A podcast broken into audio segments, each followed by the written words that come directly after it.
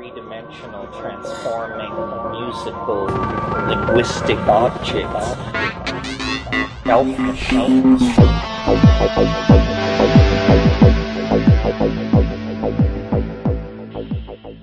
Greetings from Cyberdelic Space. This is Lorenzo, and I'm your host here in the Psychedelic Salon. And right now, I'm going to play a recording of a live salon that we held one week ago today. As you'll hear, our guests that evening were three attorneys who have been actively working in the field of cannabis and psychedelic law. So without any further ado, here is Charles who will introduce our panelists. Well, uh, first, I want to thank everybody for joining us here tonight on the uh, Psychedelic Law for the People. We have an excellent panel of experts uh, joining us that I'm going to ask them to introduce themselves and their, uh, their, their connection to psychedelic law. And we're going to start with Gary Smith, who literally wrote the book on it. So, Gary, if you can give us a bit of an overview of uh, of you and your work, uh, we would really appreciate it.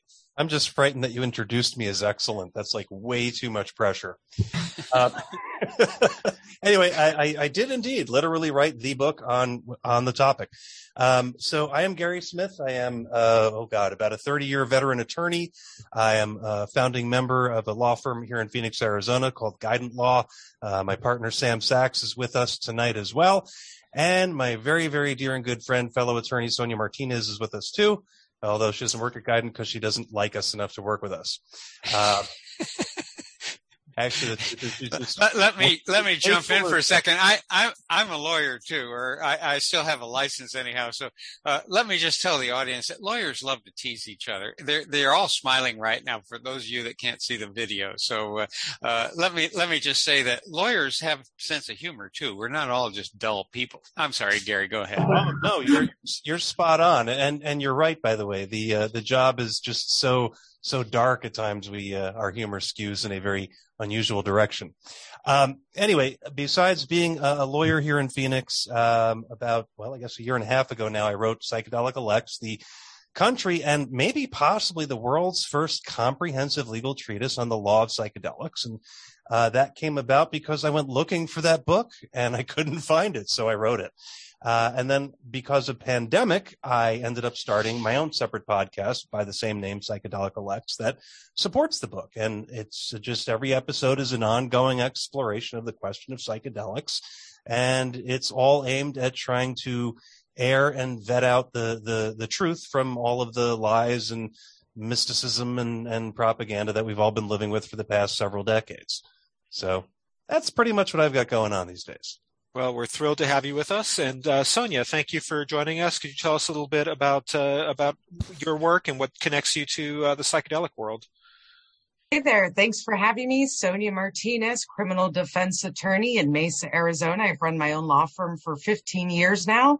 I'm currently the vice president of the Arizona Cannabis Bar Association. So I handle a lot of cases dealing with uh, quote unquote drugs and other issues like that, not just as a criminal defense attorney, but also as a consultant. Various groups and individuals come to me to ask me about different things, including um, issues on psychedelics and what are some of the law enforcement repercussions, some of the things that they're looking at and facing should they should uh, should they desire um, to uh, make some decisions, if you will, in in in that regard. I am also a consumer of psychedelics, so I'm happy to speak a little bit about that and those types of issues, especially when they um, are dealing with attorneys.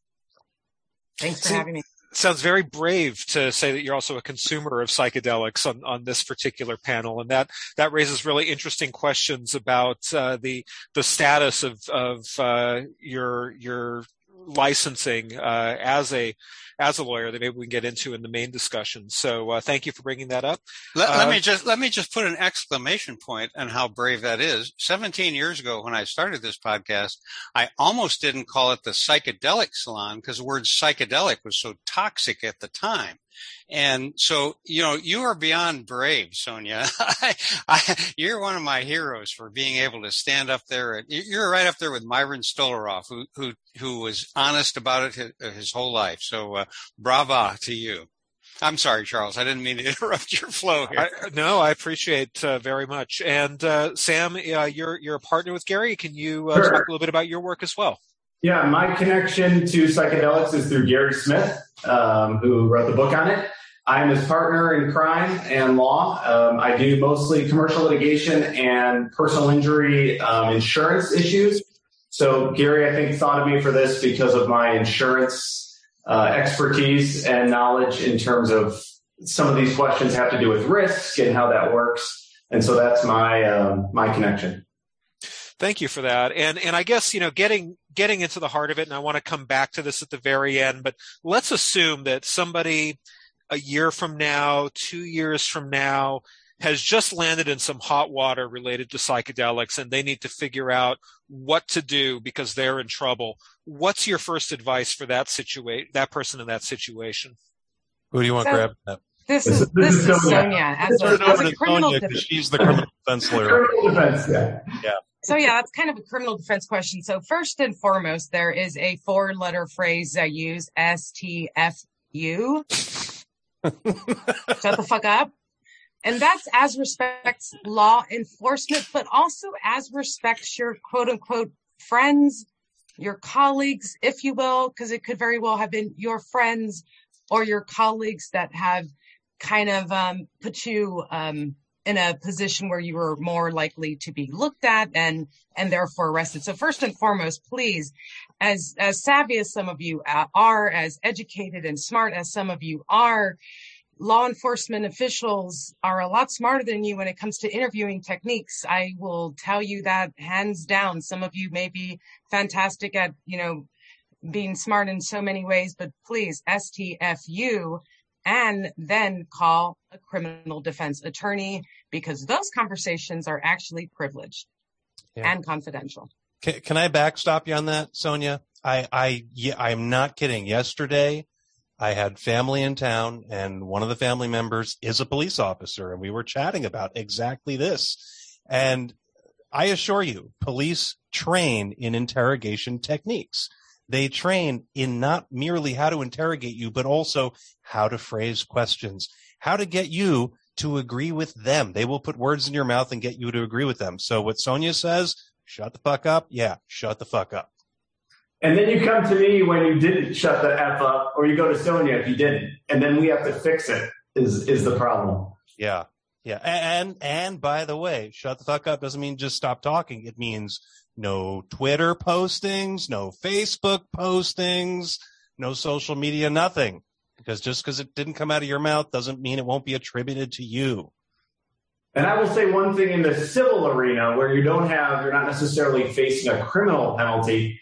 One thing that's important to do besides what Sonia said is also don't, don't lie. Do not cover up things. Do not delete things. That is, the cover up is worse than the crime a lot of times.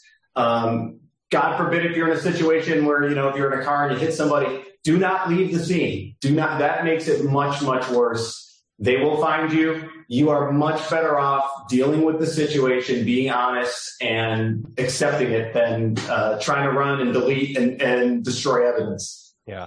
And, and let, let this one blow everybody's minds if you didn't know this already. Sonia, this is a question for you, which I already know the answer to. Can police lie to you? Oh, stop it. Of course they can't. Absolutely. Police lie all the time in order to get people to say things, and they do. And like Sam said, actually destroying evidence is a whole new and separate charge. I've had people call me from, you know, the restroom of a casino saying, Hey, cops forgot to search me, but they're searching my car, but they forgot to search me. And what should I do with all this, all these fentanyl pills in my pocket? Should I And the flush answer flush. No, I'm just kidding. Well, what is what is the answer? I don't think that we can assume that the the listeners can know that. So, what is the answer, Um, Sonia? as as as an attorney, I could never, ever, ever, ever, ever advise clients to break the law. So let me let me give that as an answer. Yeah. Yeah. At that point, the cell phone call turns to who dis? Who dis? Mhm.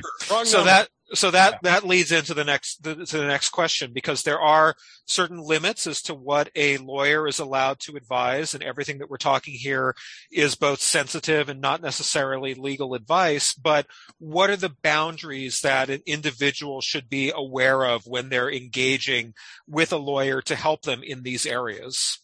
Well, I wouldn't use the word boundaries when engaging with a lawyer. That's actually one of the weird few places where you really shouldn't have boundaries. In point of fact, we desperately, as your lawyer, need you to be completely forthright and honest with us and give us all the details. We're only as effective as the tools you give us and information generally is the scope of our tools. So the more you hold back from us and the more you, uh, God forbid, lie, which shockingly happens all the time with clients, uh, the more you undermine our work and, and thus undermine yourselves. Yeah, Gary and I talk about it a lot. The, the one thing that the attorney client privilege protects is probably one of the strongest privileges there are. In fact, a lot of times that's the shield that Sonia needs is the attorney client privilege. And, and it's designed to do exactly that. It allows you to be completely forthright and honest with your attorney. If you have a good attorney, even if we can't advise you, like that situation in the toilet, uh, we cannot tell you that you can flush these pills and they probably will never trace that back to you. That is true. Um, we cannot advise you to break the law or do something unethical, but we can tell you what the law is. We can tell you what we've seen in other cases, and it's up to you to make a decision. Obviously, we counsel people to follow the law and to be honest but not every situation are people honest. Not every situation is there, un, you know, sometimes there's unlawful activity. And that's just a reality. I mean, Sonia does this probably all day, even more than we do.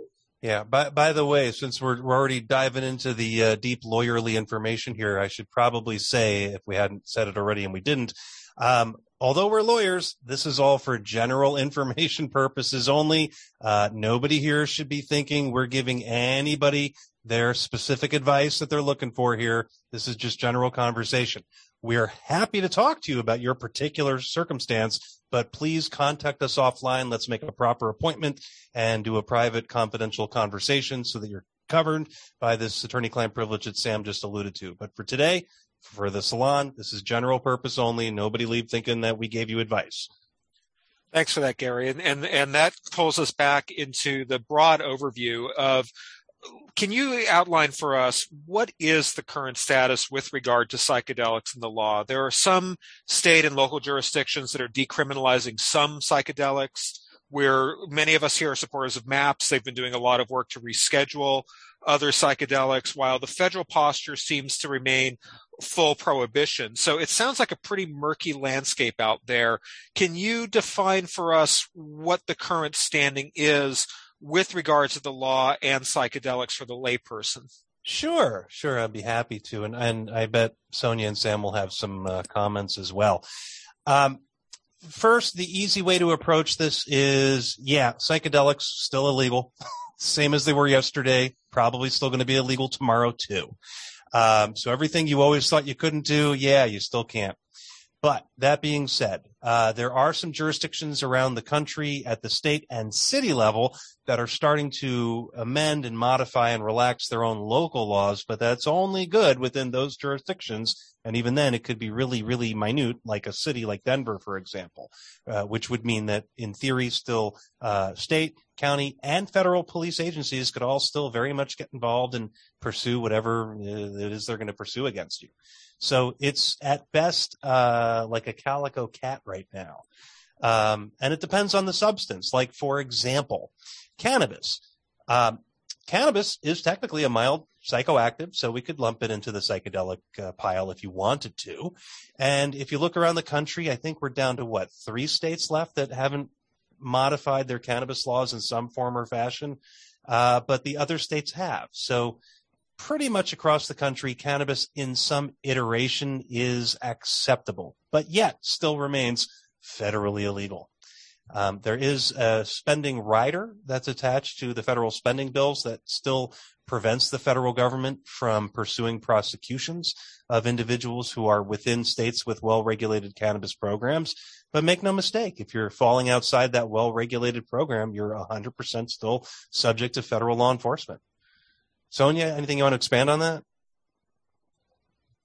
Sure. You know, so one of the things as part of my intro I said is I'm a consumer of psychedelics. And specifically what I was referring to was my buddy, Mr. Peyote. So Mr. Peyote and I have been friends for quite a while. And in Arizona, the consumption of peyote is actually lawful if you meet the requirements under the law. And the law requires that your use of peyote would need to be for bona fide religious purposes, um, an inter- integral part of the religious, um, of your religious uh, beliefs. And it needs to be done. And here's a very important thing that's part of the law. Your use of peyote needs to be um, consumed in a manner not dangerous to public health, safety, or morals. If your use and consumption of peyote does not fit within those requirements, it is a class six felony punishable by at least a year in prison. So when I have consumed and had a, a good time with Mr. Peyote, I have done so through the Church of Willcox, the Peyote Church of Willcox, where I have to sign an affidavit, notarize an affidavit attesting to my bona fide religious use. Um, I am personally a member of the Pascua Yaqui tribe, but I'm not going to pretend that it is a traditional Pascua Yaqui ceremonial um, thing that I do. I do it for my own personal religious beliefs in accordance with Arizona law on peyote. So folks, I think one of the things that we'll be talking about as part of the bigger picture today is also the politics of it all, what I call political science and what I refer to as that last part of the use of peyote being lawful in Arizona. That is the consumption being um, not dangerous to public health, safety, or morals. So thanks. And what I'll say is there's a very complicated, complex landscape that Gary outlined. But, and I think we'll get into this too, there's also a sort of trailing what society, how society views it, how police officers view it. So that, you know, it's the equivalent of a busted tail light. Let's say it becomes legal. It's a busted tail light that lets them target you in some ways, or not target you, but just they still have the world view in a certain way um, despite the fact that technically maybe it's not legal or maybe it's a lower level offense than it used to be. That doesn't mean people might think that, you know, users of it might think, oh, this is, this is fine. That's not necessarily what it means in the practical reality of it. And that raises a really good uh, point that is a, a bit vague for, for some people, which is what's the difference between decriminalization and legalization? What activities are less risky than others if you're in a decriminalized environment? Depends on the environment. And it depends on what law they pass. Like, for example, in the last general election, District of Columbia had a um, initiative on its ballot that passed that um, deprioritized law enforcement, which is a form of uh, re-regulation or decriminalization, but it doesn't mean it's off the books. It just means that police are, are looking at other crimes as more important and thus they will deprioritize pursuit of psychedelic crimes, but it's still technically on the books. Um, same with the example I gave you uh, a moment ago with the uh, federal spending riders that have this attachment on them that says, hey, federal dollars are not to be spent on federal cannabis law enforcement in states with well regulated cannabis programs. Still very much on the books, but still also at the same time not enforced. So uh, unless you have a, a, a true rescheduling or, God forbid, descheduling of these substances, they're always going to be in some channel of regulation and also potentially, if not always, uh, in some channel of criminality. So let, let, let's push on that a little bit. So I live in, in San Francisco and I'm adjacent to Oakland, California, where uh, there, there's decriminalization of psychedelics. And I've seen the open sale of psychedelics at certain events that are open to the to the general public, and people are unconcerned about that. Should they be? Oh, I think so. I think. Well, it, it's yes and no. I mean, San Francisco, Gary, come on. it depends on your risk tolerance. I mean, really, because again, you've got multiple jurisdictions all layered on top of each other that are are physically or virtually present, even though you may not be aware of it. So, you know, at your Oakland level, are your Oakland police going to come in and bust you? No, because you have an Oakland uh, ordinance that says no. But plus, didn't the police sell it to you in the first place? No, in well, Oakland? they, they resold it after lifting it off of somebody else in the parking lot. Because you know that's how you. Uh, but you know, you're at that same festival. Yeah, you know, Oakland police would theoretically be the predominant police force you're worried about. But look, you could still have state police there or federal agents. You just don't know. Um, you know, DEA does have a bit of a reputation for infiltrating organizations. We see this with religious groups in particular. Uh, in point of fact, we had uh, DEA infiltration here in Arizona of the uh, Yagé Assembly down in, in Tucson.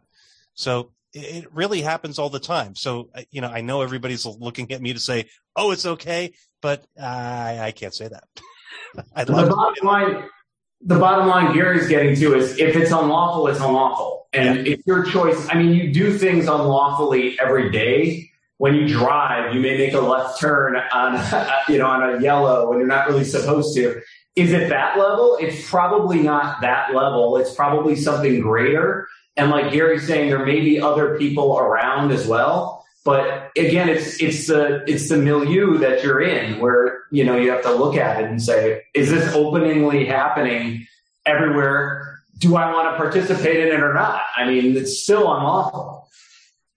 Yeah, I, I had a, a friend who, um, let's just say he had a very colorful life that involved some gang activity and, and other things. And he had this great phrase. It's he he said, "When you're up to something, make sure you're doing nothing." If that makes sense. Sonia, I saw you wanted to get in there. Um, so one of the things that I always think of, and and and and this is true with the cannabis industry as well, is I always encourage the safe and responsible use of substances. I don't think there's, you know, I don't think there's anything wrong with substances so long as there's the safe and responsible use of it. And that, that, that means a whole lot, right? So when you're, when you ask, for example, should we be concerned about the open sale of psychedelics, i.e., for example, mushrooms at an event? When you ask, should we be concerned? Are you talking about immediate concern, long-term concern? What kind of concern from from people potentially acting out, having a bad reaction to people driving and having a bad reaction. Um, you know, in the middle of driving, all of a sudden their acid kicks in and the road looks like it's, you know, Pac-Man. They're in the Pac-Man game all of a sudden, for example. Um, are you talking about those concerns? Are you talking about the, the, for, for example, I, I've known individuals who have successfully treated themselves with um, small dosing of mushrooms, for example. I've also known people who have have mental significant mental health issues, for example, diagnosed bipolar, who do not use their medication, decide to then on their own without consulting, without any real help, then utilize psychedelics like mushrooms for treatment and then things go sideways. I, I practice uh, family and dependency law as well, where, uh, you know, the state takes children away. And I cannot begin to tell you the hundreds of cases I've dealt with where, where individuals have, um, been, been institutionalized for weeks at a time because of the unsafe and irresponsible use. So my focus is always on the unsafe and irresponsible use. Most people that I know are very safe with their use of Uh, psychedelics and other mind altering substances, but there are definitely people who are not, and, and that's what we should be concerned about. Can you unpack that a little bit more, Sonia? So, what would qualify, and in your view, as, as safe and responsible use? What are some best practices people should be onboarding here?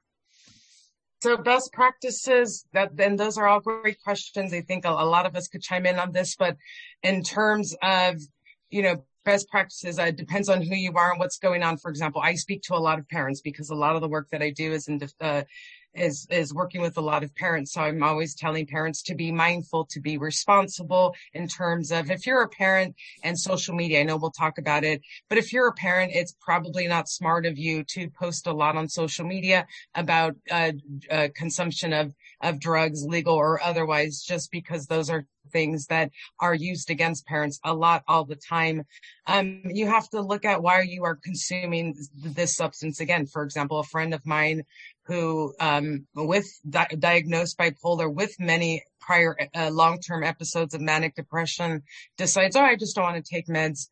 And, um, and then starts to use mushrooms and then ends up for months institutionalized. and so you want to, again, not necessarily, I mean, it, it, there's so much to, to look at. So look at why you're consuming. What is your intent and purpose?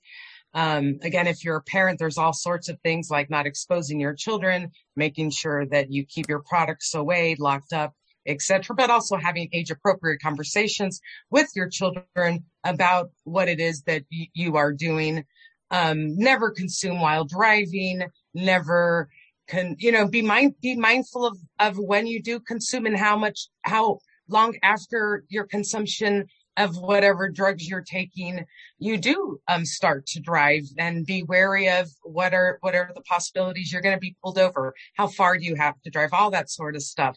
So those are just a few uh, best practices, if you will. I'm big on not the driving thing. I'm big on the keeping it away from your kids thing, the mindful conversations, but also your your intent. Um, I, I, again, I've seen some folks with with mental health. Um, in particular not be safe and responsible. And that's concerning for them. And if they have children, concerning for their children who don't have a parent for sometimes months at a time. Safe and responsible is, is the way to go. Is so I, I get you know what a good way to answer your question is if it doesn't feel right, it's probably not right. Thanks. I think the not using a motor vehicle of any sort, whether it be a, a car, a bike, uh, those motorized scooters, you get into, not only do you get yourself into trouble, I mean, you should not be doing this. You shouldn't even be a passenger. You shouldn't be anywhere near anything with wheels. I think that should be sort of, I think that is the black letter law, by the way. I think even when they decriminalize this stuff, I like somebody's laughing, anything with wheels, it, no matter what, it's never going to be allowed until we get fully autonomous cyborgs driving our cars, which is still a little ways away. Never going to be allowed, nor should it really, because you can not only hurt yourself, you can hurt other people, which in my mind, you know, I do this stuff all day. That's the worst feeling is knowing that you hurt somebody else. I mean, it's one thing to hurt yourself. It's another thing to like hurt somebody else unintentionally.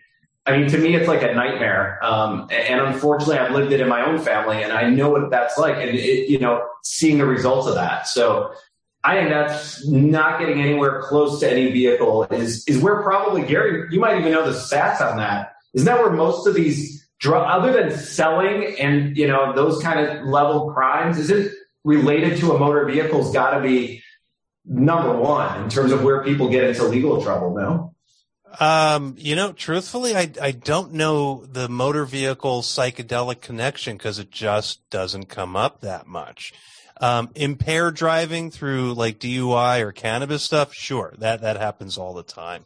Uh, by the way, if I can also riff off of what Sam said, there's, a, there's this whole parade of ick that can befall you if there's like vehicles involved. And, and here's just one example amongst many.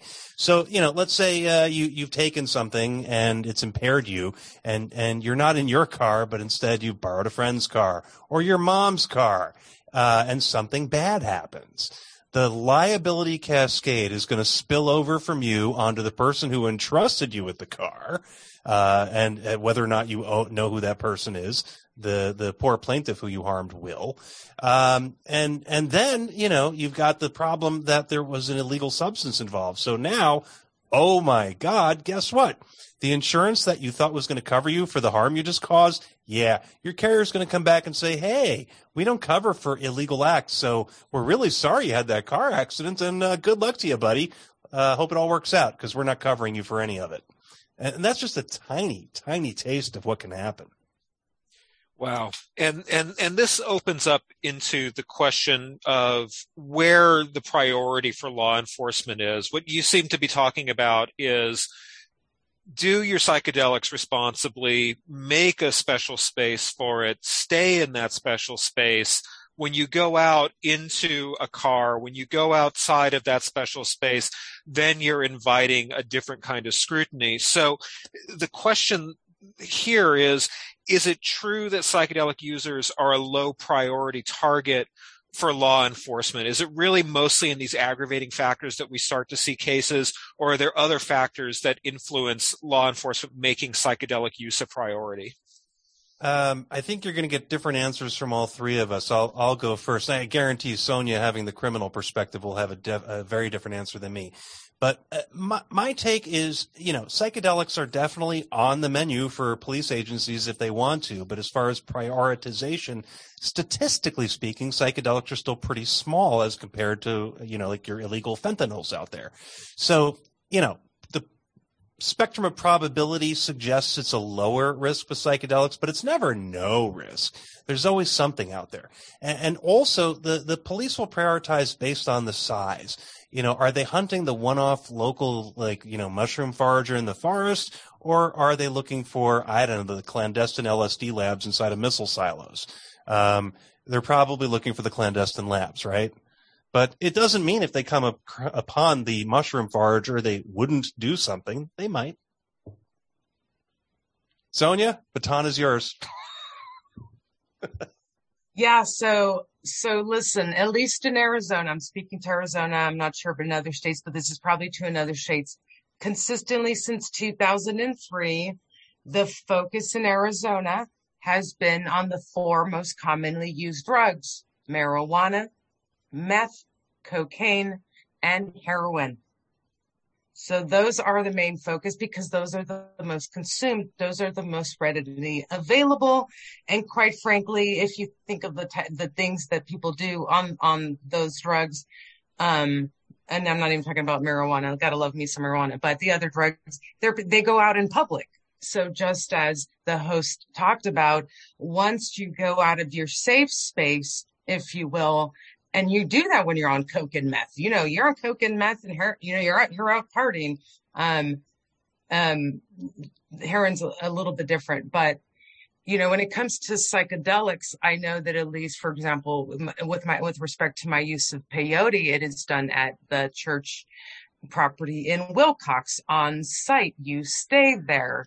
There is, you know, you stay there for an entire weekend. You are in a very safe space. So the likelihood that something's going to happen there, and that's, that's just an example. And that's an example of when people are using psychedelics, they're generally, um, I mean, it, and it's all over the place, I guess you could say. Um, a lot of people use psychedelics, mushroom, mushrooms, things like that, and they like to be out in the forest and, um, you know, but in a general sense, it is not a low priority per se. It's just that there's a low consumption rate compared to the four main ones that that the cops are focused with. Um, off the record, I was speaking to a fellow county attorney of mine who works in the drug unit, and interesting enough, this is not reported necessarily, but again, off record, there has been a, just a slight increase in um, psychedelic charges that are associated with some illegal sales of marijuana, uh, the rec- the adult use marijuana in Arizona. So Arizona recently became adult use about a year ago, and of course, with adult with that comes a lot of a lot of new black market, right? And um, there has been just a very slight, nothing crazy, just a just a very slight couple of new cases with uh, with an added element of psychedelics. So uh, there's a query, if you will, then that brings a query. Um, and I think Gary spoke about this in his book too, whether or not, um, you know, with certain, with the legalization, with the legalization of certain drugs, you then start seeing a, more of the, the still illicit substances kind of coming in to the foreground with the now legal substance. Make sense? So are you are you proposing that because this one substance became more uh, permissible legally that it freed up resources to go after other substances? Is that what I'm hearing, or am I misunderstanding you? So, um, just a little bit misunderstanding, and I'm not making any conclusions or proposals, but sure. there is a there is a there is a theory out there that with the with the legalization of marijuana, then follows the legalization of other drugs and or more cons- more more consumers consuming. So now what is it, Gary? Is it Washington that now has people people could literally do any drugs? I think. What is it? They could do yeah. almost any drugs now? Well, it's uh, Oregon had a, a, a decrim initiative that covered several, not not everything, but um, several drugs are now uh, decriminalized for personal purposes, personal use, personal supply. And Okay, so yeah. California is currently flirting with that as well. Yeah, so that's just kind of what I was referring to that that sort of theory dynamic of whether or not the the marijuana wave of legalization is also creating a ripple effect of the the new legalization of these other drugs. Again, that sounds like they're safe safe and responsible use on the books in those jurisdictions. So let's see how it goes there, huh? You know, I'm completely uneducated compared to you guys, Gary and Sonia on this, but my hunch is just because a police department strategically says, or, or even a state or a country says this is a lower priority, depending on what you're doing, it might not matter to you personally. A, it's still illegal, right? Uh, presumably, something may still be illegal. It doesn't matter that it's a lower priority. It's still an illegal act that you're doing. You, are you going to get caught or not is another question. It, it goes to what Sonia and I were talking about. What do you decide to do if you decide to do this? Um, if you're in your house, it's decriminalized. You're in your house, you're on your couch, and nobody's around. You're probably not going to get caught, and it's a lower priority. So presumably, they haven't spent a lot of money on people surveilling it, right? Presuming you're not selling it to people and, and creating the stuff and batching it up it's not going to get, it's not, you're not going to have the same chances of getting caught, but it's still illegal versus it's literally decriminalized. But again, we have a decriminalized, very dangerous substance. It's called alcohol. And we know that if you get into, for example, a car and you're drinking alcohol, now it becomes a criminal activity. So I don't know, Gary, I mean, you probably know the laws. I'm assuming you still can't drive on, on psychedelic substances, correct? At least not the Yeah. beyond microdose, right? Yeah, uh, I don't know of a single jurisdiction whose uh, impairment statute doesn't contemplate multiple forms of impairment. Like you know, we call them DUI laws because alcohol's the number one thing, but it's anything that impairs you. Like if you have a cast Drugs. on your leg and you can't operate your vehicle because you've got a cast on your leg, that can be driving under an impairment. You could be charged that way. Sonia, have you ever seen anything at that extremity? Uh, no, not the not the cast on the leg thing, but we do in Arizona have a drug DUI, and most jurisdictions have what's known as the drug DUI. So yeah, we got that here for sure, and uh, that's what people are charged with. They are charged with an A1 impaired to the slightest degree from any intoxicating substance, and then what they call an A3, a drug DUI specifically. Yep. And let's, I think a lot of people can understand the driving thing. Let's talk about you get into a fight. You know, you're, you're, you're taking a psychedelic substance and you misinterpret something. Assault and battery is still, it could be a crime depending on the circumstances. Now you've committed a crime. You're also tested, let's say, and now you've also done a drug. What, what do you think is going to be the situation there? Do you think they're going to not mention the, the drug use? I mean, they will. Criminalized or not, you're now involved in a separate crime. Oh yeah, and and God forbid you're busted while also in possession of a firearm, even though it had nothing to do with your drug use. You just incidentally have a firearm. Uh, boy, you've just spooled yourself up for another felony charge just for having So the stay gun. home. So stay home. That's the thing. Go, you know, do get your psychedelics, sit on the couch, and stay home. Now, let's talk about a category of, of psychedelics and staying home, which is the, the rise of social media. And there's so much happening on Instagram and Facebook around psychedelics right now where there, there, there's this interesting line between what we're doing here, which is protected by the First Amendment. It's the overall expressive and informational discussion of psychedelics. But then there's a lot of stuff where there might be some lines present. So I'd, I'd like to talk about what some of those lines are. Uh, I guess let's start with what is protected speech in this context? Can you talk about your psychedelic use? What is safe to say and do online? And then I've got some additional questions after we just kind of cover that, that first baseline of what is absolutely safe to do in an online environment. Sure. Um, here again, you're going to get a lot of different information from all three of us. Um, First Amendment free speech. So, first off, when we're talking about First Amendment, we're talking about a federal constitutional principle that limits and restricts what a government can do in regards to regulating speech. So, as a general concept, online, for the most part, you're free to say almost anything you want. There are some limits, of course. Um, you know, the, the old world example is, uh, you know, you can't go and scream fire in a crowded theater and cause a panic. So there are restrictions even, even on air quotes free speech.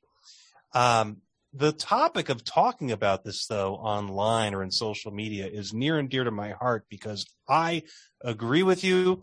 There is equal parts gross oversharing online, uh, and also equal parts really important and necessary sharing online. What do I mean by that? Uh, here's what I mean.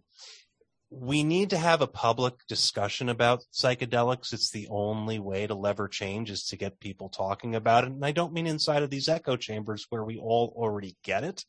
Uh, it's great that we amongst ourselves have these conversations, but we're all at some level fans or at least open minded enough. So we need to break these conversations out of our groups and go have them with people who aren't like minded. That's how you lever change. But the problem with the oversharers is that they overshare. They put far too much information online that could implicate them in literal criminal acts. Uh, and here again, I don't do criminal practice nothing, and that's partially why Sonia's here to talk about those experiences. But I can tell you in the civil arena, uh, again, Sam is a, is a personal injury lawyer. I, I'm a civil and administrative litigation attorney, and both Sam and I, even in the civil side of this, often cringe at the stuff that people put online. Uh, and, and I know in, in preparing for uh, today's episode, uh, I had mentioned to uh, you and Lorenzo both a true story about just one example for one of my cases where uh, I had a client who had hired a, a, contractor to do some build out on a commercial space for the client. And my client gave the contractor an $80,000 cash deposit and the client uh, never saw the contractor again. He just took the cash, ran, gone. Fine. I get hired. I do what I always do and I start by looking at social media to see if I can find dirt on my opponent. And this idiot posted within a week after getting the money from my client, a picture of himself with his brand new cash paid for Harley Davidson motorcycle. And if you don't think we didn't take a copy of that and turn it over to the prosecutor's office, oh boy, yeah, we did. Uh, and we find stuff like that all the time. Sam, I know this is a major issue in your universe. You want to talk about that a little bit? Yeah, I, I think at any time there's a civil issue, and we alluded to some of the driving things. I mean, the adjusters, the, the insurance adjusters look at your social media presence. They're looking, what do you look like? I mean, it's that superficial, that biased because they know that certain people might not, again, statistically in their view, whether it's true or not, I don't know, but they make assumptions about people. If you're trying to get a life insurance policy and, and there's pictures of you, you know, freebase jumping or whatever, you know, that, that is going to be deemed that you lied and didn't share that with them because they asked you on a life insurance application, do you skydive? Do you do dangerous activities? No, no, no, no, no. And meanwhile, there's tons of pictures of you. This is what you do in your spare time. So not only will adjusters look at it, police enforcement, they're not stupid. They will look at, they will look up somebody and they will find your connections and they will see it. I mean, we're all kind of older on this panel. I guess I'm the youngest one here and I kind of miss the Facebook thing. So whenever I say this to, to clients, like you don't have to post about this accident, for example. You don't have to post and you shouldn't post about the lawsuit. The reality is, guys, like this is the new generation is oversharing. And that's just how it is. I mean, there's literally, there's no way to tell them not to. You don't exist if you don't do it. So should you do it? No, it's great. You know, I don't, I don't get even the, the why you want to do it, right? I mean, I think Gary, we've talked about this. Like, yeah. why do you even have to share this? Yeah, I, am of the generation where um, it's none of your business. You want to know something about me? Yeah. bad. I, I, don't want you to know. yeah, exactly.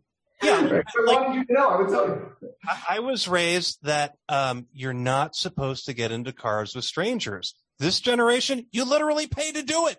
It's yeah. crazy. Yeah, but I, so I think there's a reality of it. Should you ever do it?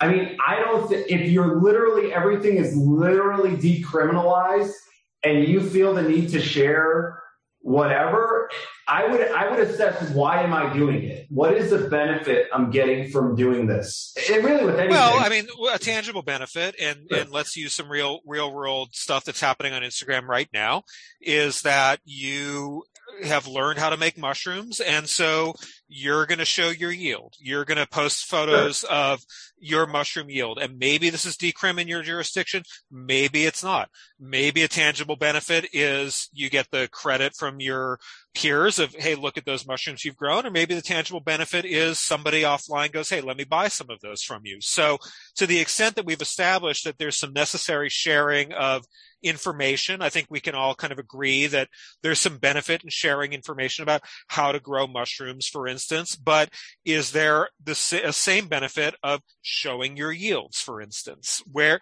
where should we, where is the line of oversharing? Yeah. So first off, I'll speak to this. First off, um, in every single jurisdiction, I am sure, definitely in Arizona, there are law, law enforcement teams that are dedicated to reviewing social media. I can't begin to tell you the number of cases I've had that started off with the law, that particular law enforcement team just scanning social media. That's essentially all they do. And they look for different things, including yield, if you will. So first, keep all your social media to private. Don't have it public.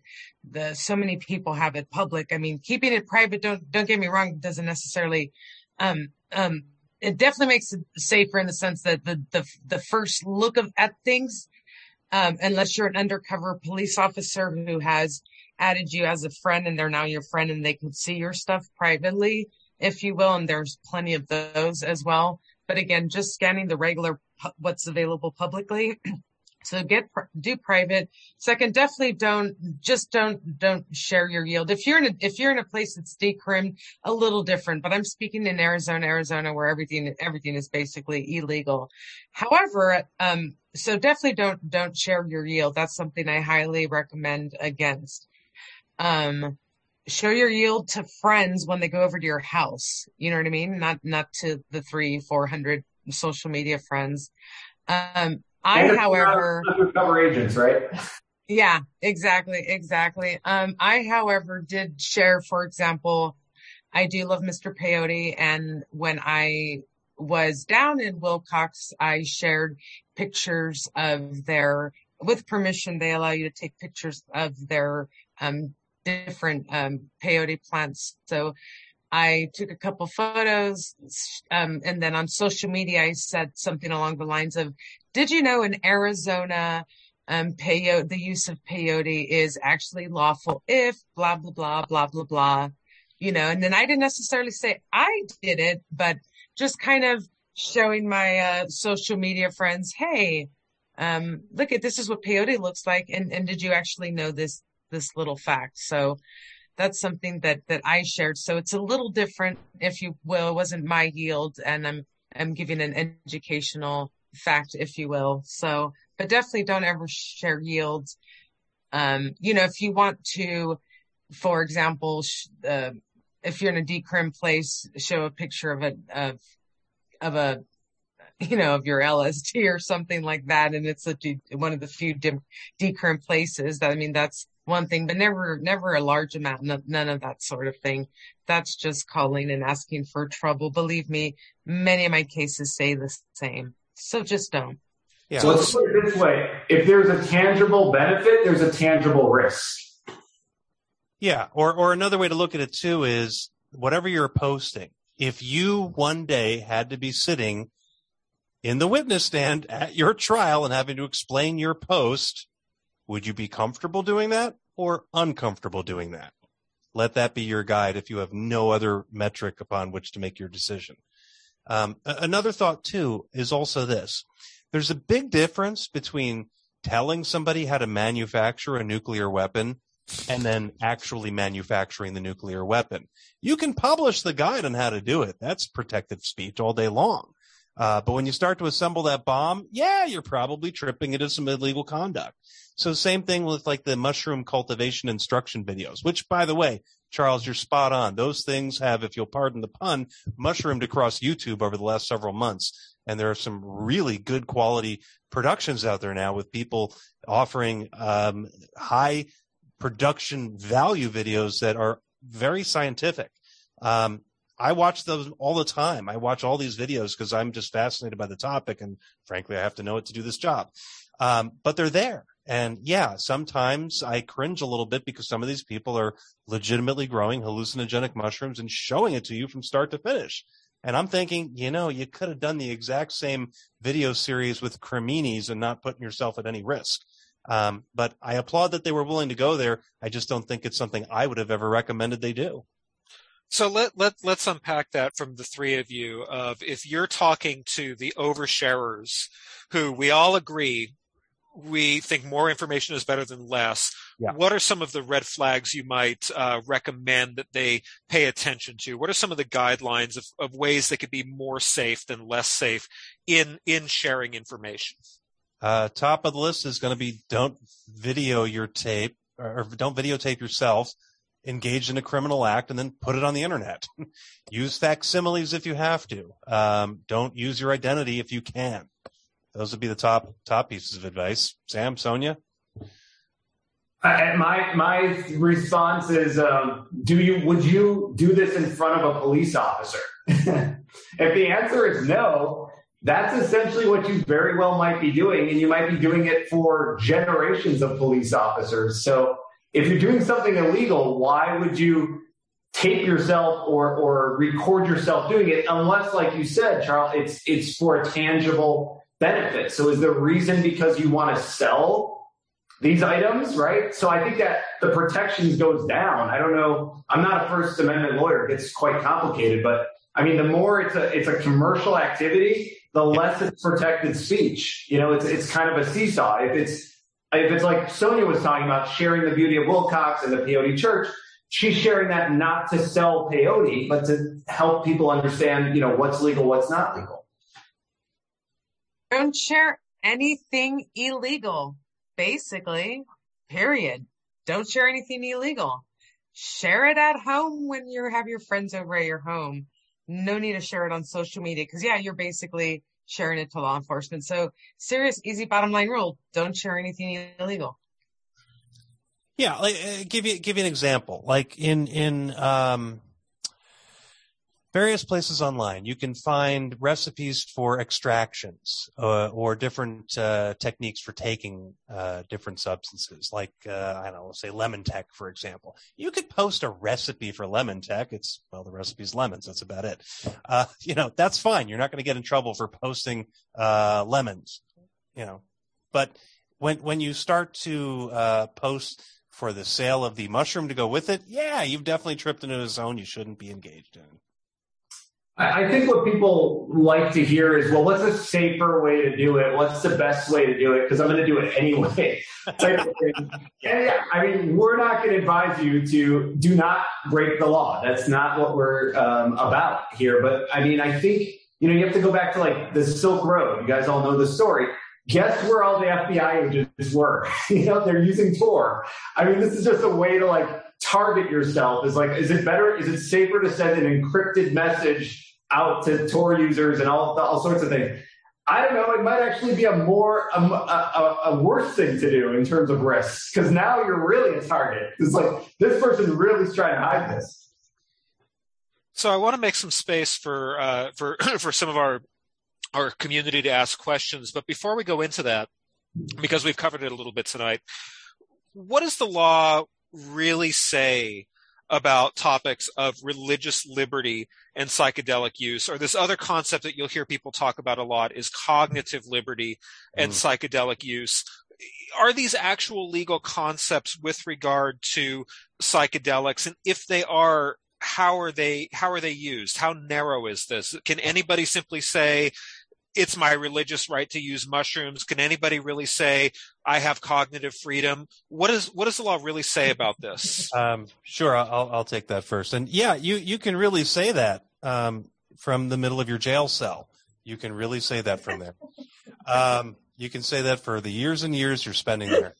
Uh, okay, kid, kidding aside, yeah, there there is absolutely, unquestionably, in the United States, a legal channel for psychedelic religion. It's been with us for decades, if not centuries. Um, First Amendment protection exists. The problem is it's not well developed in in the law. So there are still a lot of dark zones and gray areas in what is or isn't permissible. So uh, a couple of easy, low hanging bright lines here. If I can mix metaphors and torture them like I just did, uh, it's a fruity metaphor. Um, if you're going to be engaging with a psychedelic religion, your safest space possible is to go into a religious organization that's already had its court battles.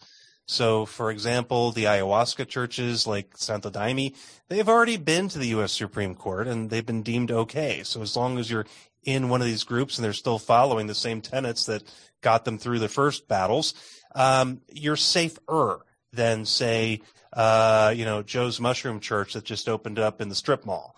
Um, those people haven't had their little day in court yet, or or don't possibly have the war chest to fend off their day in court, which would be ideal.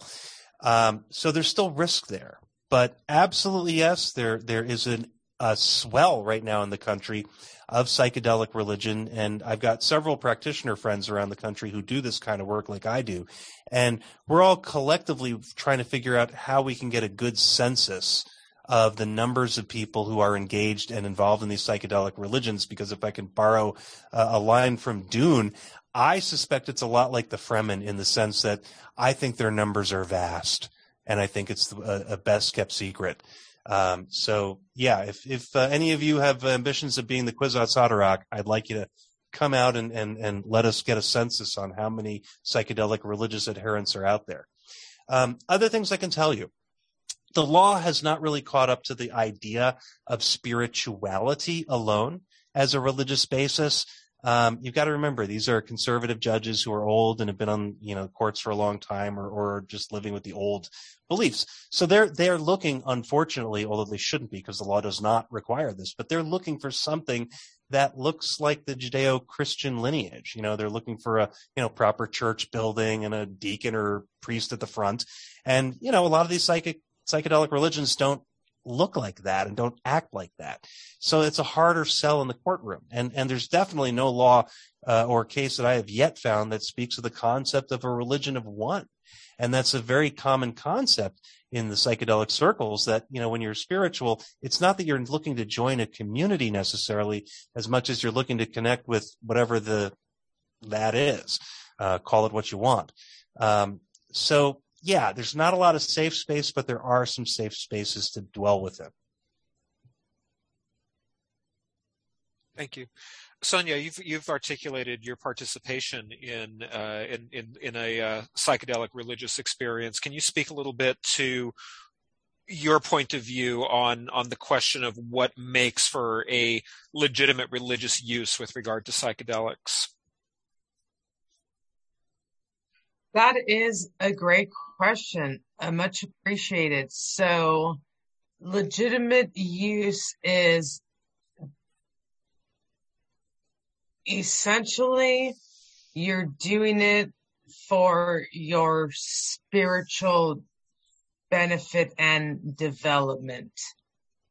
That's the best way I could put it. So for me, it is a um, through my religious spiritual experience, if you will. So when I say religion, I'm not talking about Christianity or, um, uh, you know, Judaism or Islam, if you will.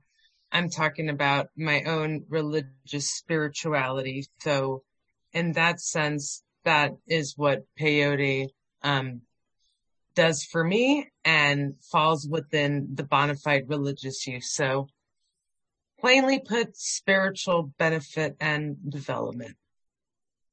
Within the context of the established organization that has the exemption. Absolutely. Yes. Yeah. Okay. And, and there are several religious groups now that are looking to incorporate a psychedelic or an entheogen into their religious practices. Um, I have been consulted over the last year by a number of these groups, and they're all stripes. Uh, I, have had uh, Christian groups come looking for this. I've had uh, devoutly Orthodox Jewish groups coming looking for this. And in fact, weirdly enough, and I haven't figured out why, Judaism seems to be where uh, the bulk of this is coming up right now, um, but not exclusively so. Very interesting. Uh, so let's open it up. Does anybody have any questions that they want to introduce into this conversation? Go ahead and raise and use the raise hand or simply unmute.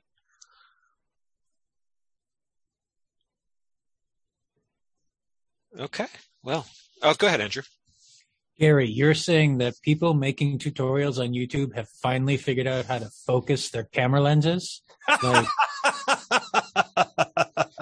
that's news. Depends which one, but yeah, I've seen some uh, decent ones recently, like in the last month. Um, email me uh, offline. I'll I'll try to pluck some of the ones that I've seen that I liked, and I'll share them with you, and you can judge them as you wish. Gary, is your advice for sharing share better quality? yeah, well, that's always that's always good advice. If you're gonna share it, at least make it high quality. If you're gonna do something illegal and you want to share it with law enforcement, make sure it's super high res. Yeah, well, I, I, appreciate the joke, but but it, seriously, to Andrew's point, I mean, you know, like a few years ago, if you went onto YouTube looking for these how-to videos, it was some guy in a in a kitchen that looked like a, a meth lab in the middle of the woods, uh, shaky camera, like food on the walls while he's trying to cook something on the stove. Just the worst. I mean, you know what, Gary? That's a mastermind because there's no way they're tracking him down or taking him seriously. So that was a genius move. it, it could be, could be. Um, but but there are definitely some people out there who are doing much better quality stuff.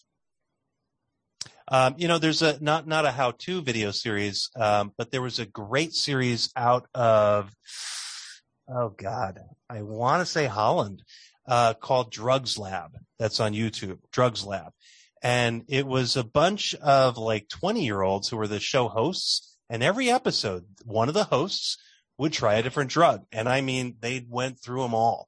There had to have been like 60 episodes and it was really well produced. And, and what they would do is have the person sit down and take the drug. They'd film it.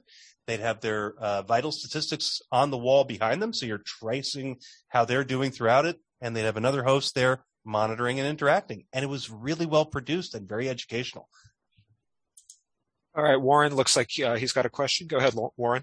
Uh, yeah, I was wondering what um, don't the oh, prosecutors' offices or uh, you know, the DA in the different jurisdictions really have uh, a lot of discretion as to uh, who gets prosecuted and who doesn't and what for.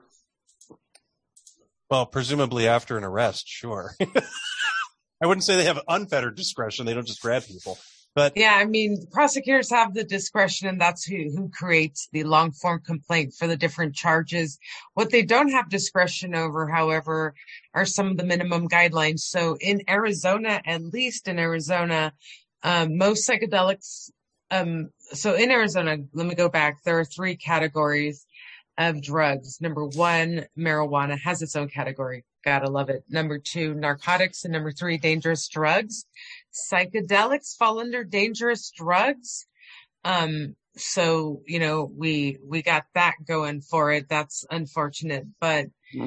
what happens is what I'm saying is at first there is a law called Prop 200 where if you have a personal if you're in possession of personal use, not sales, not transportation of, um, you know, with intent to sell, none of that personal use, you get a chance to, you know, resolve your case by taking a substance abuse, uh, take, doing an evaluation in course, and then your case goes away.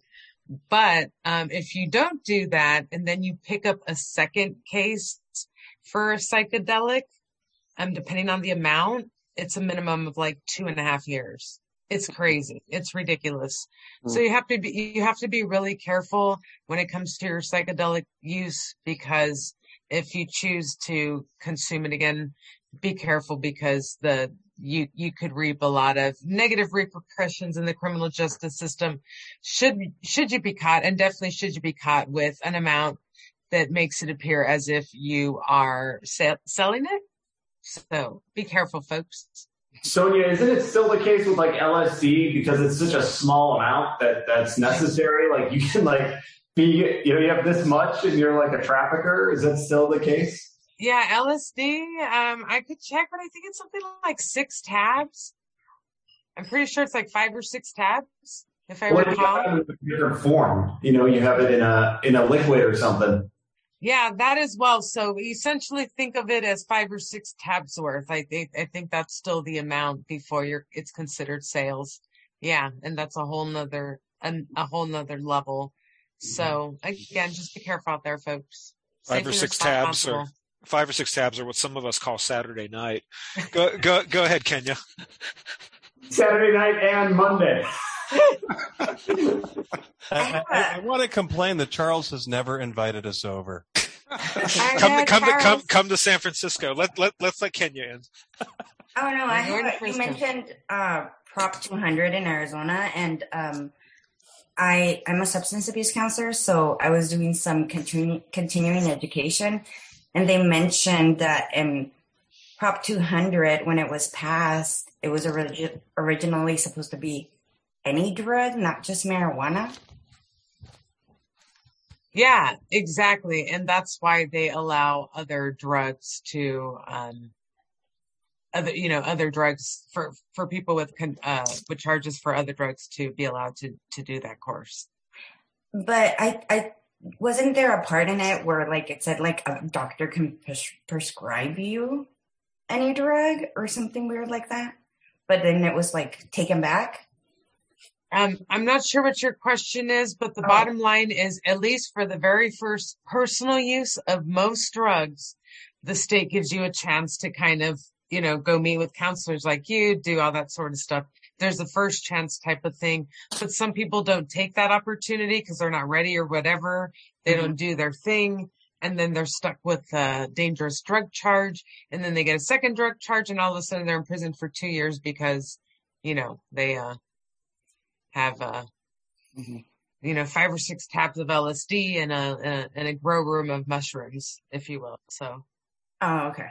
What I think is going to be interesting is when they, they come up with some more um, defined uses of like micro dosing, let's say of mushrooms or something, and it's for depression, right? And it's, and it's like super effective. I mean, people who are really depressed don't necessarily want to see somebody to get that prescription. Once they see that it's like FDA approved, let's say, I think isn't there going to be a lot more sort of recreational use of people just really just trying to get healthy if they see that it's proven. Oh, a hundred percent, Sam. Yeah, I, I've been saying this for the last two years at least that wonderful things are happening with the Food and Drug Administration. There are several psychedelics that are on path for rescheduling. They're going to be approved and they'll be available with doctor's prescription. Pharmacists will be able to compound or issue it. But I greatly suspect FDA is going to tie those at least for the next many, many years to a clinic visit only, which will make them financially out of reach for most. And it's going to be a while before health insurance picks it up. So yeah, a hundred percent. As these things come online in the mainstream, I absolutely am convinced it's going to be like steroids for the for the black market because people will a know about it more, b be looking for it, and c will eventually figure out, hey, wait a minute, that same psilocybin that I'm going to this clinic down the street that I'm shelling out 500 bucks a session, I can literally grow that in a box under my bed for free. Yeah, Right. that secret's not going to be kept for very long. Anybody Gary, else? why don't you give out your address for anybody looking for us? let, let's let's let uh, let's let Mally in. Go ahead, Mally. Yeah, I I just wanted a, a little more information about the, the future of schedules because, uh, it, you know, if we look at the rules that schedules are built around, they're, they're, a lot of these drugs were scheduled incorrectly a long time ago. So I'm interested in your perspective of, you know, what do you see in the future for that? Because if they are rescheduled, it, it really changes the game in a significant way. Um, yeah, well, it depends what is being rescheduled and how, or really uh, to what re, what schedule number are they being rescheduled. Um, I- don't think that there's going to be much movement from the federal government other than through FDA normal channels. So when we're talking about these psychedelics that are coming up through that that wave right now, Um, just take psychedelic out of the conversation. Just say drug. Um, this this could be Viagra we're talking about. You know, there are pharmaceutical companies that want to get their patents in place and get their FDA approval so that they can exploit these things financially. I don't think that system's apt to change anytime soon. How psychedelics fall on them, that's the lever right now, but it's going to be through that heavy, heavy science investment path. Uh, I don't see anything happening on the grassroots level that would be levered by the federal government doing anything. I think the grassroots has to take care of itself. And that's why you're seeing these initiatives pop up around the country uh, during the last election and the one before that and elections to come. Gary, does that put pressure on the federal government? The fact that there's these initiatives and now like a patchwork of different criminalization? Is it? No, no. I mean, look, look, look, at what cannabis has been doing for the past decade. Has the federal government done anything yet? We can't even get a stupid banking law passed. So all these dispensaries out there are still having to deal in cash, literal cash, all because we just can't get banking approved. So yeah, for anybody who's thinking, oh, we're going to lever change at the federal level, that's your final destination. Start local, work your way up. Because if you start at the top, you're just wasting your time. So I want to do one or two more audience questions if we have any. Go ahead, Andrew. I'm not sure exactly how to phrase this, but I, I think it'll come through. What would it take in order for people who let's say in the example of Arizona, they they get arrested on a drug charge and they have to do a counseling program. What would it take for mushroom growing to be the curriculum of a of a of that kind of rehab? Like, how far would we have to go? How how many laws would we have to strip away? Like for that loop to close itself, for mushrooms to be like an officially prescribed treatment like or, or a grow program of, of, some kind of education like what would that actually take? And how far away from that? Oh i'm not sure i'm understand when you say a, a mushroom growing program you mean like somebody going to prison for something and taking a program in prison about mushroom growing? The question comes from when I, you know, when I imagine having a conversation with somebody who has a problematic relationship with a substance, like, well, if I really could, you know, give them any advice that my heart, you know, has to offer, you know, one of the first things would be, hey, maybe you should learn to grow these, uh, these interesting little plants over here because, like, I think that if you're into altering your consciousness, this could be a path that allows you to channel that energy into a much more constructive, you know, uh, way than, you know, maybe you first learned when you got into altering your consciousness.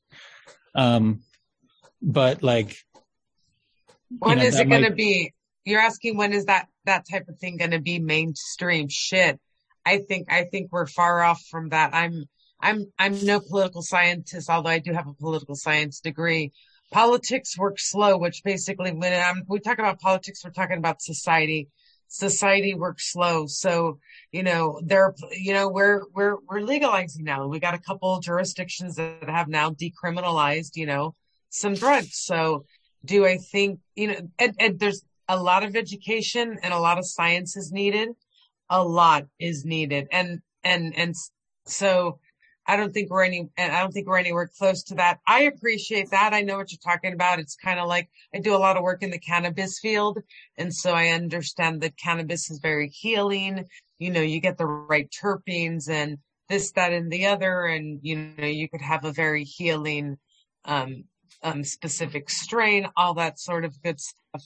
So I, I, and I get that and I appreciate that. But I think mainstream society is far off from having classes on on on that but it's happening. It's happening. I don't know gary i think your book speaks to this sort of thing too right? Yeah a, a, a little bit. Um yeah i agree with you sonia. I, I think we're well well well away from those moments that we dream of. Um, the most important thing again is just to have this conversation break out of these echo chambers and start having it with people who aren't aware or or are and are opposed because you have to start winning them over. But Gary, don't you think with let's say that an FDA approval of a psilocybin type drug, I mean, I think that would be a huge watershed moment. I mean, there's so many these SSRIs and stuff are so devastating to, to your body. If there's something that actually works, at, at least better. I, I don't know. Yeah. Oh, for sure. Yeah. FDA approval would, would speed the conversation along. I, I'm talking, you know, before that happens, you, you could be encouraging these conversations right now. I mean, sure, there's tons of things that science hasn't revealed yet that, that will eventually be studied and, and we'll find out more about it and find these wonderful things. I'll give you just one tepid little example. Uh, a couple of years ago, um, I think it was just before the pandemic hit, um, Beckley Foundation had published an article. They did this one-off, just tiny little study. It didn't amount to much. They didn't put much into it, but what they found was that LSD seemed to be a, a better pain modulator than opioids. And what they did was an experiment with a like an ice bath, and they gave people low doses, and they checked their tolerance to extreme cold with and without, and determined, gee whiz, on LSD they were way more tolerant of of the pain of the ice bath. So now imagine had we not shut down all this research 50 years ago and it had been discovered, hey, gee whiz, it turns out LSD or some iteration of it in the right dose actually better than opioids. Now, imagine had we known that, we might have avoided the entire opioid epidemic. So this is why these conversations need to take place. It may be uncomfortable for people, but it will shake us out of this complacent, willful ignorance and, and open up a broader, greater truth for whatever end that might take you to. So to, to, to tie Gary's observation about the broad the need for broader conversation in larger outlets, and to also respond to Andrew's question about so when is this going to be? Uh, Rick Doblin recently gave an interview to GQ where he was asked about the future of psychedelics in mainstream society and his projection for what Andrew envisions, where we would be in such a society where if you wanted to cure somebody with an opiate problem by bringing them to the psychedelic world was 50 years. And he was describing that the work that's being done now in the 2020s towards rescheduling, changing the law, was going to yield rescheduling in this decade, which was going to yield the advancement of more clinics and more progress in the next decade, where over the span of about 40 years, he was envisioning we'll get to the point where we are actually saying, Hey, you've got a problem with fentanyl. Maybe we can teach you how to grow mushrooms. So the mm-hmm. conversation, the conversation is being thought about in these kinds of terms, but you know, certainly there's, there's a long distance to go. I yeah. could see that. That makes sense to me. That's what I was saying about political science. Po- po- poli sci tells you society works slow. You can't, you know, you can't just. So 40, 40 50 years in, in terms of mainstream, I could see that. Yeah. Yeah, that makes sense to me too. And, and, but from a slightly different perspective, because I look upon this as the imbuing into our culture some new cultural norms that don't currently exist. So you're going to take this first generation that's at the front of this wave that's the generation that's going to be re-educated.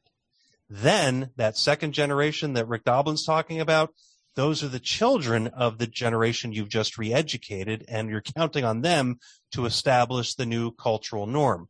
Is it achievable? Heck yeah, it is. I'm optimistic about it. And I'm only 52. I might live long enough to see it. So that's kind of interesting too. Well, and that, and, and I'm sorry, go ahead, Sonia. No, I was laughing.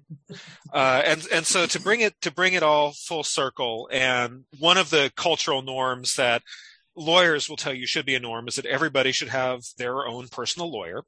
And so there's uh, two two parts of this question with regard to psychedelic people and finding a lawyer. The first part is you are a therapist, you are a grower, you are doing something that you just preventatively want to have somebody on tap should things go wrong. What are the things you should be thinking about for how to get somebody on tap should things go wrong? Sam, you're the concierge for this. You'll understand why. Sam, I'm telling you, Sam is like so white glove with the clients. This, this is exactly the perfect question for him. Oh, I, I, I really believe people need to attorneys. Uh, the way you should approach like a, a potential spouse is you need to get along with them. Yeah, they have to be able to speak to you and work with you just in, in any topic. Um, there's so many areas where this affects. I mean, when people come to my office for one problem, I always ask them about a couple other things that I just see repeatedly in people's lives um, to try to just protect them and just you know make sure that they're growing their business. Typically, it's a business or financial issue, but I really think you, you have to be able to freely communicate with this person and not feel like it's some sort of authority figure that you're afraid to share what's actually going on. And so that's what I think is the basis of it. It's really just trust. And that's going to be different for people. I've told potential clients who it's like, I could help you, but I'm not really the right person for you. And I believe, and I've learned long ago, if I'm not the right person for this particular matter or this client, get them to somebody who is. And it's never steered me wrong. So it's that simple. And then somebody who actually knows what they're doing helps. or that will tell you when they don't. Yeah, you, you you have an absolute right as a consumer of legal services to expect open, honest, candid communication with your attorney or prospective attorney. Uh, if you're not getting that, get up, walk out of their office, don't go back. Seriously, there are enough lawyers out there. You can find the one that is the right fit for you. Um, also true, you know, there are lawyers out there who'll be like, yeah, yeah, yeah, just give me a big fat deposit and I'm your lawyer for life. And, you know, 2 a.m. you can call me and maybe you can, maybe you can't. There are some lawyers out there who really will let you call them at 2 a.m. But if that's what you need and that's what you want, you need to ask and, and expect an honest answer. So that's the non-crisis. And then what do you do when you've got a crisis and you're looking and you're looking for a lawyer? Is it is it as simple as you go to your state bar or what what advice do you have for people to to to find that person that's going to help them out when they're they're really in a pinch? How bad is the ask crisis? friends. I say I say ask friends first and foremost. Um, ask around, ask friends, ask friends of friends, ask you know, um, you know if that that is if you're comfortable in asking friends. Hey, you know, a criminal defense attorney. Um, but yeah, you can look at your state bar. Arizona has a state bar uh, search website where I think you could search by practice areas. Um, go get on the Google and you know look up attorney in your area. Then maybe you know if it's a a specific psychedelic, you know type that in as well. You know in a Google search and see what websites come up. You could you know find different attorneys that's on their websites talk about their experience with their use.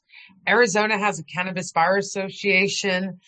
Um, and and has a list of all the attorneys who deal with uh, cannabis issues. A lot of the attorneys who deal with cannabis issues, um, also if they do criminal defense, deal with the psychedelic issues. Gary and a few others deal with psychedelic on a on a more civil level, if you will. But in terms of an emergency, you're looking at calling a criminal defense attorney. Ask around, see what friends. If not, get on the Google, get on Yelp. Look, you know, look at reviews. So if a friend or family member doesn't know, the best you could do is uh, look for an attorney who has reviews that uh, you could check out. And uh, one of the things you're going to ask an attorney is what the retainer is. First and foremost, what is your retainer? What is your retainer and what is your hourly? I mean, that's b- bottom line. Could you could you even afford to hire that attorney? Some attorneys have retainers in terms of criminal, depending on the charge, as low as two thousand. Um, other attorneys have retainers as high as a hundred thousand you know, depending on the criminal case and, and firm. So, I mean, you just don't know. So, Colin, those are the I- questions I- you want to ask. I like to think of attorneys are kind of like dentists. You know, you don't want you don't want to go to see the dentist, and you also don't want to see an attorney, and it's about as much fun. But if you go to the dentist before the problem, you're a lot better off if you have a resource. I mean, I mean, I know Gary and I we basically refer out a lot of the stuff. I mean, there's some stuff we do, and then there's people like we'll say, go to Sonia. She's a good person. So you want to build that relationship before, just like you have a dentist before you have a root canal, hopefully. Um, you know, so you have somebody that's trusted that knows you before the crisis. Because I deal with crises.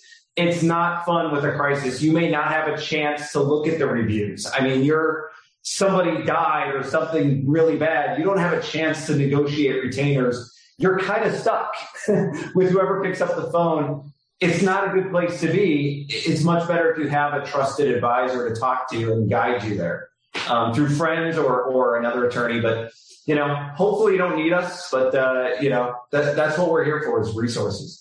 Yeah. And, and remember also, lawyers are licensed to practice law, all law, all of it. So with my bar license, if I want to be a securities lawyer on Monday and, and, you know, dabble in the world of stocks and bonds, I can do that. And on Tuesday, if I feel like being a divorce lawyer, sure, I'll take your divorce case.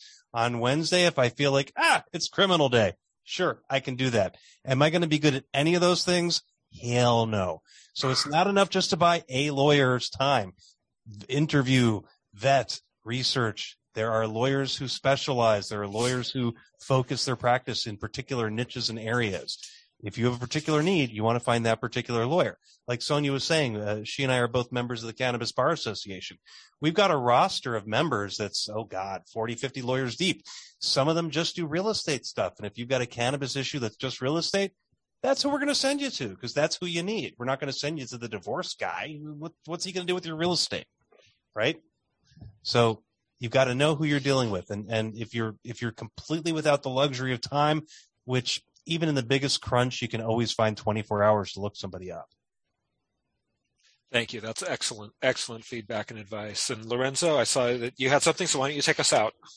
Well, well, before Gary said that, uh, I had something to say, and now I can just say what he said because I, I wanted to, to point out and uh, put an exclamation point on what Sam was saying. Like, if you go to a dentist, you want to just get your teeth clean? You need an extraction, a cavity. You want braces. You know, what kind of dentist are you, are you really looking for?